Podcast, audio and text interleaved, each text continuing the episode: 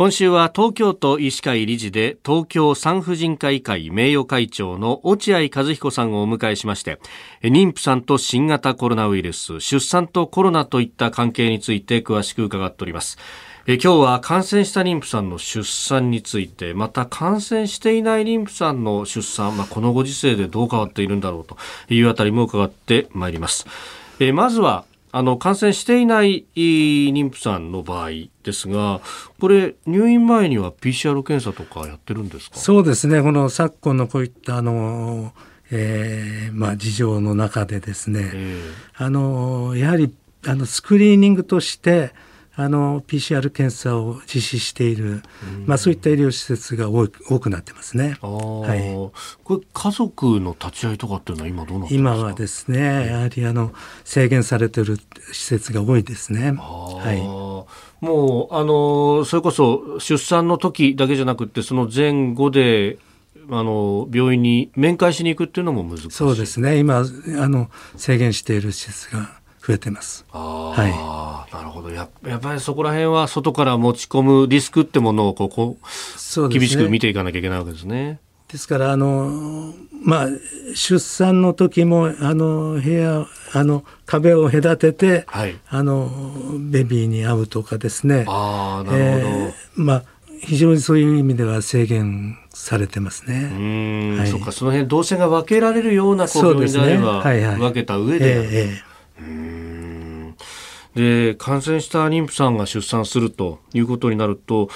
どうなんですか？やっぱり大きなあの病院に転院する可能性というのは高くなるんでしょうか？そうですね、あのやはりその分娩はあの工事医療施設というところで行われるようになります。うーん、その場合っていうのは、まあ、家族の立ち会いは当然難しくなってきますか？はい、そうですね、あのまあ、面会はできるかもしれませんけど、いわゆる立ち会い分娩というのは、うん、あのできないと思います。うーん、それからあのこの場合というのはどうですか？普通分娩になるのか？あのコロナの感染症の場合には、はい、あの 現, 現状では、ね、あの ななじゅっパーセント から はちじゅっパーセント が帝王切開分娩になってます。で、これはあの、えーまあ、分娩時のですね、はい、あのえー、飛沫の拡散、うん、長時間の飛沫の拡散による、まあ、感染を防止するという、まあ、そういうこともございますし、あの、えー、スケジュールを立てて、はい、あの帝王切開をするということによって、まあ、その後の新生児の管理、うんえーまあ、そういったものがあの円滑にいくということもございます。うん、これあの胎児に対してなんですが、その母子感染とかっていうのはリスクはいかがですか？あのお母さんが感染した場合の胎児に対しての感染というのは、まあ、ほぼないと言われています。で、ただその出生後ですね、はい、あの母子の接触によって起きるということはありますんで、はい、まああのなかなかこのあの難しいんですけども、出生後そのすぐにあの母子分離をすると、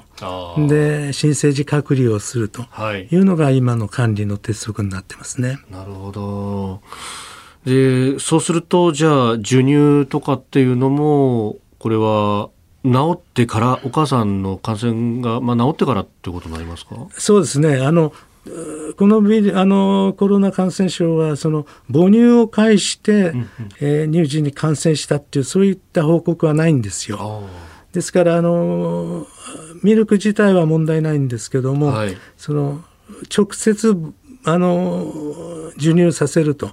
いう、うん、そういったあのことによって、えー、感染するということが考えられますんで、んまああの搾乳っていまして、はい、あのおっ